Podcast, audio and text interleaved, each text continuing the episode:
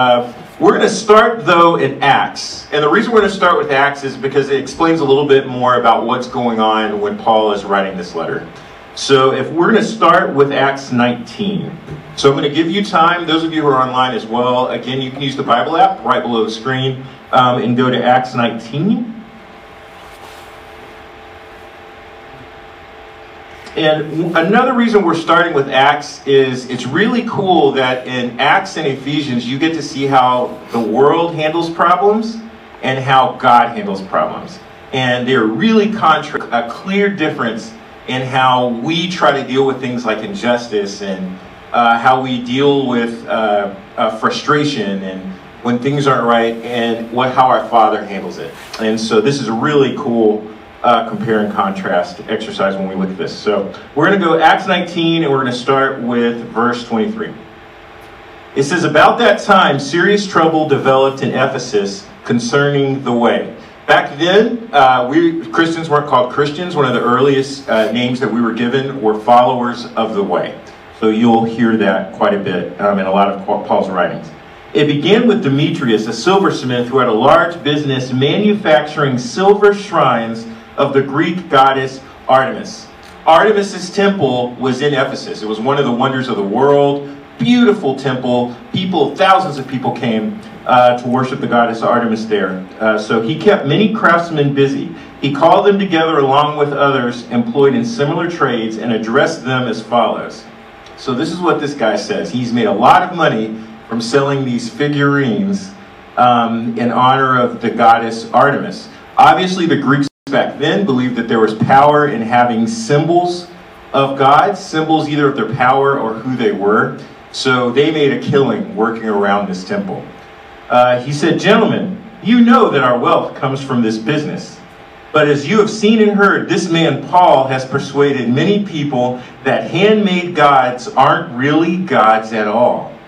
And he's done this not only here in Ephesus, but throughout the entire province. Of course, I'm not just talking about the loss of public respect for our business. I'm also concerned that the temple of the great goddess Artemis will lose its influence and that Artemis, this magnificent goddess, worshipped through the province of Asia and all around the world, will be robbed of her great prestige." All right. Now, I'm not there. I'm not saying one hundred percent, um, but I think this guy's full of it. I think it's all about the money, that he's missing out his money, but it's a beautiful speech. I mean, it's a beautiful speech, and he uses these big words, and that she'd be robbed of her great prestige, right? Um, but no, they were making these trinkets. They were selling them in the market, uh, and people would come to pay homage to Artemis. And obviously, Paul, he thought the message of this gospel, that there was this one true God, that was a God above all other gods, that it was affecting his bottom line. Reminds us of sometimes how the world or situations affect our money, right? And how defensive sometimes we get and protective and how much we want to we want to react and hold on to that. Verse twenty-eight, "At this anger boiled, and they began shouting, 'Great is the Artemis of the Ephesians, great is Artemis of the Ephesians.' So the whole city was filled with confusion. Everyone rushed to the amphitheater, dragging along Gaius and Aristarchus, who were Paul's traveling companions from Macedonia. Paul wanted to go in too, but the believers wouldn't let him in." They were concerned for Paul's life because now this big mob was going on. And they were like, "Paul, like you were way important to the movement to risk something happening to you right now." Um, some of the officials of the province, friends of Paul's, Paul also sent a message to him begging him not to risk his life here. Inside, the people were all shouting, some one thing and some another. Everything was in confusion. In fact, most of them didn't even know why they were there.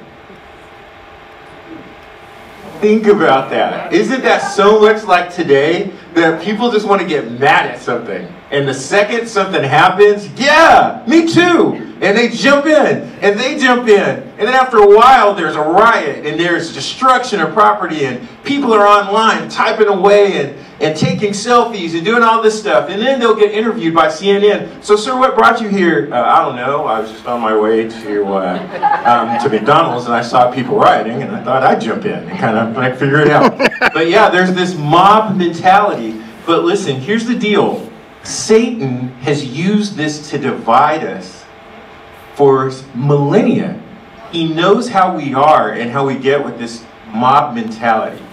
And so anything that can cause division and confusion, which he did even at the garden, of what God said. Did God really truly say you can take and eat, eat this particular food? Immediately from the beginning, Satan uses that, and not only uses that directly, but indirectly through us to, to sow seeds of discord, sow seeds of division um, in the church.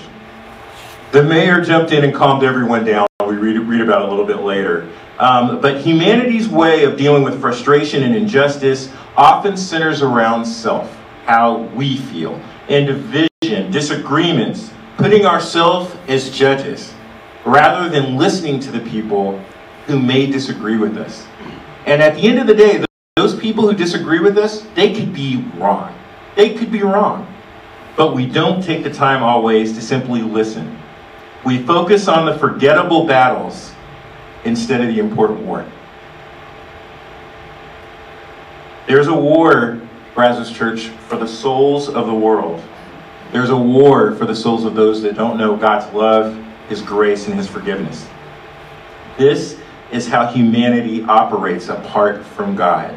Processes and mechanisms, algorithms, used to make a point, used to try to be right above all else, but in a selfish way.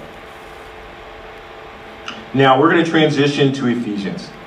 So uh, you can go ahead and go to Ephesians three. I'm going to give you time to get there, those of you online as well. And uh, it's interesting. The world, when you hear, even if you hear in the arts, the murals, the drawing. I work in Third Ward in Houston, and there's so many murals and uh, art pieces that have to do with being united and being one and love and faithfulness. So Um, I'm going to show you, there's some songs. I started looking up, man, how many songs have to do with this theme of being united and love and peace?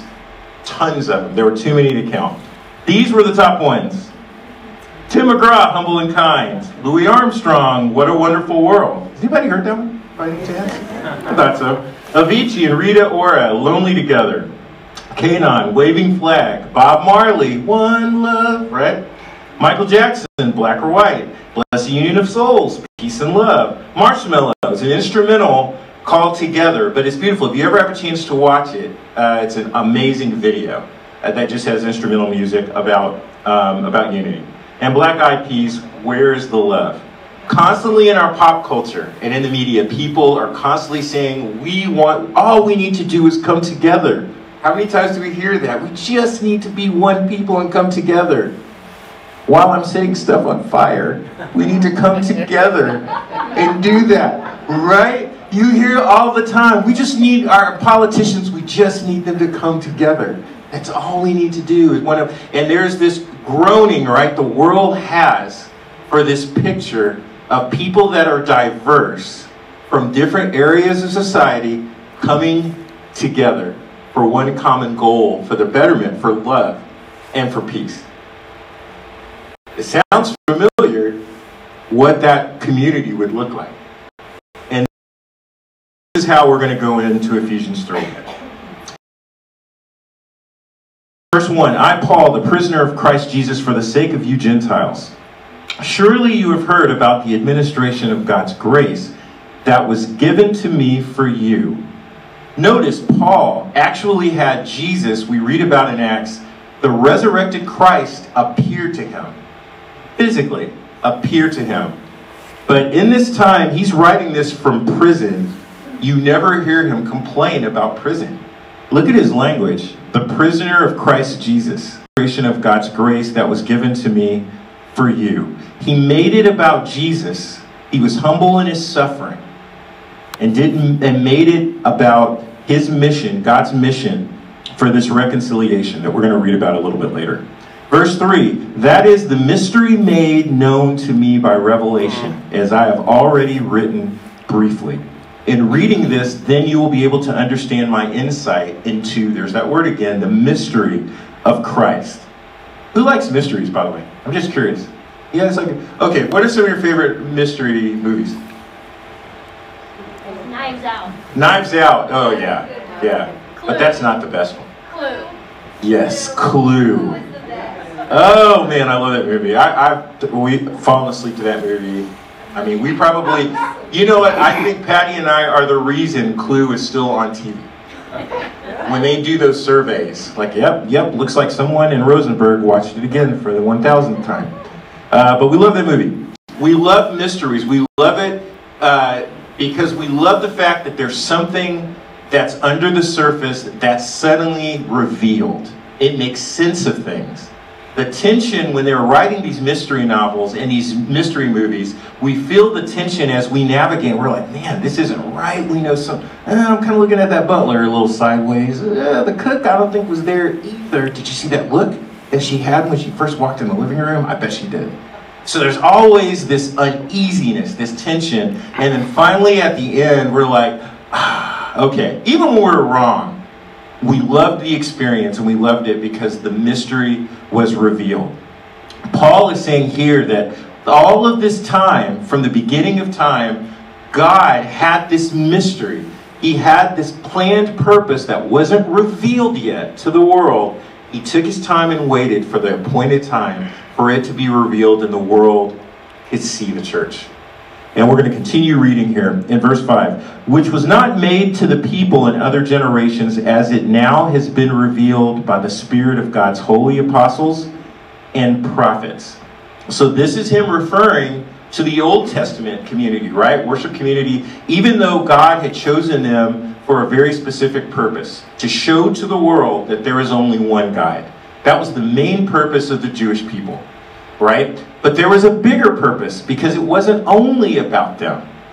God had a plan that Gentiles and Jews would be together, that there would be this multi-ethnic, beautiful body of God. He says here in, in verse six, this mystery is that through the gospel, the Gentiles, the non-Jewish people, us, unless you were Jewish, um, are heirs together with Israel. We're members of how many bodies?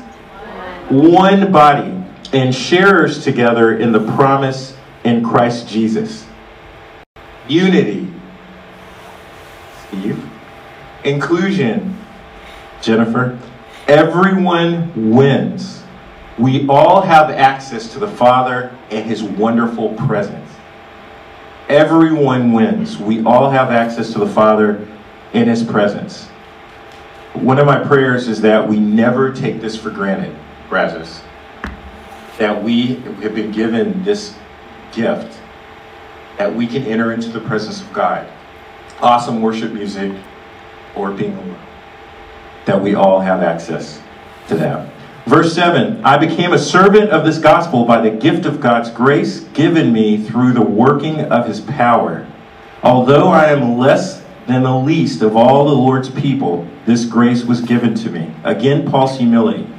To preach to the Gentiles the boundless riches of Christ, and to make plain to everyone the administration of this mystery. There it is. Which for ages past was kept hidden in God, who created all things. Man, that's a deep verse. But again, it shows this picture that God was waiting. All right, I'm going to share a story, and it's going to be super funny. So I really hope my mom's watching today. I actually text, uh, uh, text, texted her. So when Patty and I came here, uh, came back, uh, we were having, uh, I think, dinner with my mom and uh, and her husband. And Patty was just kind of talking. And you know, when you meet the in-laws, you want to have a good impression. And, you know, and so Patty would say something, and she said, oh, well, you know, I was working here, here, and my mom, oh, well, I worked here, here, here. Oh, well, you know, I also did this and this. Oh, my mom was here. And so watching this, it was like watching a ping pong game. And so it wasn't malicious or mean or anything like that, but they were all getting to know each other, and it was like everybody was one-upping each other. And then uh, we were talking about shopping, and Patty was like, oh, yeah, I got this Coach purse. I got a really big deal. My mom, oh, I got a Coach purse in. Here it is. And it just was going back and forth. And I'm like, wow, this is going to be a great marriage. Well, so, no, it was awesome. So the reason I'm mentioning that is God, if you look at what He's done with the church and the mystery of the church, I want you all to say, the mystery is me. The mystery is me. Right? The mystery is you. The mystery is us that God has kept. God I love it when God shows off. With showing off and declaring his sovereignty, his lordship, even to the enemy. And we're going to read about this in just a little bit. So just think about Satan. Satan, especially with Jesus, seeing God in human form, which probably looked at that and thought that was easy pickings. It's one thing with God in the heavenlies and, and spiritually, but in a frail human's body, oh, Satan, I bet you thought he was going to have a field day with that. So there is the death of Jesus. Ups, God ones up. One, one ups him. Uh, okay, sin is taken care of. Blood. Oh, okay. Okay. You again, resurrection. So not only is the sin taken care of, but also these people can have an abundant life, my children, and that. Oh, but he one, one up Satan again. You know, Holy Spirit, Pentecost. Not only that, not only have I taken care of sin, not only have I taken care of this abundant life as they live in me, but also my presence will now be sealed within them for the rest of eternity. I'm sure Satan just was just having a field day, and God, oh, oh, one more thing, one more thing. Let me go pull out my coach's purse. This is the greatest mystery that's going to be revealed. I'm not the one that people are going to be seeing, that are going to be changing lives directly. The world is going to see this church as a multi-ethnic extension of me, with my son in charge. And this church is united by the power of the Holy Spirit and guided by the power of the Holy Spirit, and will lead with love and lead with this message of forgiveness and reconciliation. The very people you tried to enslave, the very people who were destined to just die and to be separated from them, I not only created a way, but I also have a plan, and this body is my plan A, and Satan, there is no plan B. Amen. They will be enough. So if we continue to go on, he says in verse ten, his intent was that now, through the church, the manifold wisdom of God should be made known to the rulers and authorities in the heavenly realms. God, was, God shows off his wisdom to the, the forces of good and darkness. He shows it off in the work of his church, the person of his church, this is telling us. Because we learned from Ephesians six, he still uses the same language, these powers and rulers and authorities in heavenly realms. We, just by us existing, not just Brazos Church, but the global church, we are the statement, the reflection of God's glory to the forces of wickedness and evil. That we're not going anywhere, and neither is God. The forces of wickedness and evil have no chance. No chance at all. And he ends it according to this eternal purpose that he accomplished in Christ Jesus our Lord. This is why we're here, and we declare to the spirits in the heavenly realm and below that we're more than people who believe the same doctrine and get together to pray. That's important, but we're more than that. We're more than the people who love to worship and love to study the Bible. We're more than that. We're more than people of compassion that help meet the physical and spiritual needs of the people that we see. Regardless of our past sins and mistakes, we are the living vision of God's wisdom to seen and unseen beings. We are the living vision of God's wisdom to seen and unseen beings. We are the revealed mystery of God, that of a multi-ethnic people that are united in the love of God, the sacrifice of Jesus, and the power of the Holy Spirit. What a beautiful picture of the Trinity. This is what the world is craving. This is what they're writing songs about. This is what they're they're creating movies on and, and having YouTube channels about. This desire to have this This peace, but they're going about it the wrong way because they're doing it in their own power and without the leading and guiding guidance of God. If they choose to follow Jesus, they can experience this beautiful mystery of God without limit or without qualification. The mystery is us. It's an awesome mystery. Sometimes I look and I sit and I'm like, man, God, really? Like, I look back on the, some of the things that have happened here in the last three years and the people that we've done, and I'm like, Lord, we're such a small group. And the Lord reminds me, I'm a multiplier. I'm a kingdom multiplier. All I need is a little bit, a little bit of faith from you. I've got it. I've got this. Just trust me. Just trust me. So um, I'm going to close here. I'd like uh, uh, everybody stay seated because uh, I'm going to ask a quick press, uh, question before we go to communion and have a time of prayer. Uh, one of the amazing things that the church can do uh, is embrace, lead, uh, encourage people to either have a greater faith to follow Jesus or introduce them to Jesus. Not everybody in their life is called to be an evangelist. We know from scriptures that that's a definite spiritual gift, and it's also an office in the church that um, people have that. But all of us can give the testimony, and in testimony, it's the spirit of prophecy, right? Everyone can share something, just like we would share what our favorite restaurant is. We can share that. We can certainly share about an experience that we've had with the Lord and what He's done for us. So I have a question. If you are here and you would like in twenty twenty-two, you would love the privilege of leading someone to Jesus at some point, I would like you to raise your hand, right? Because I want to pray for you. Okay? Okay? Those of you, you can uh, chat and say yes, amen, and we'll pray for you too. All right, let's pray. Father, you see your people. You see the, the desire. Um, Lord, and this is a prayer we know that's in accordance to your will, so we believe and we know it's going to happen. Uh, so, Father, all of us that desire to be there when that particular person comes to know you, um, it's a it, it's a glorious time. It's a wonderful time that we get to introduce them to the King of Kings, the Lord of Lords, and also help them realize that regardless of their past, regardless of their sins, that you've made a way for them. And we want to be there to encourage them and and to help lead them in those first few steps. There's nothing like the excitement of a person that gets a true picture of who you are. So, Father, we pray that you would use us in those divine appointments, that you would put those people before us. And, and uh, Lord, I know it doesn't always have to be a big thing and, and demonstrative and, and any of that stuff, that you don't care about that stuff. You just want us. You want us. That's why you sent your son, because you love the world.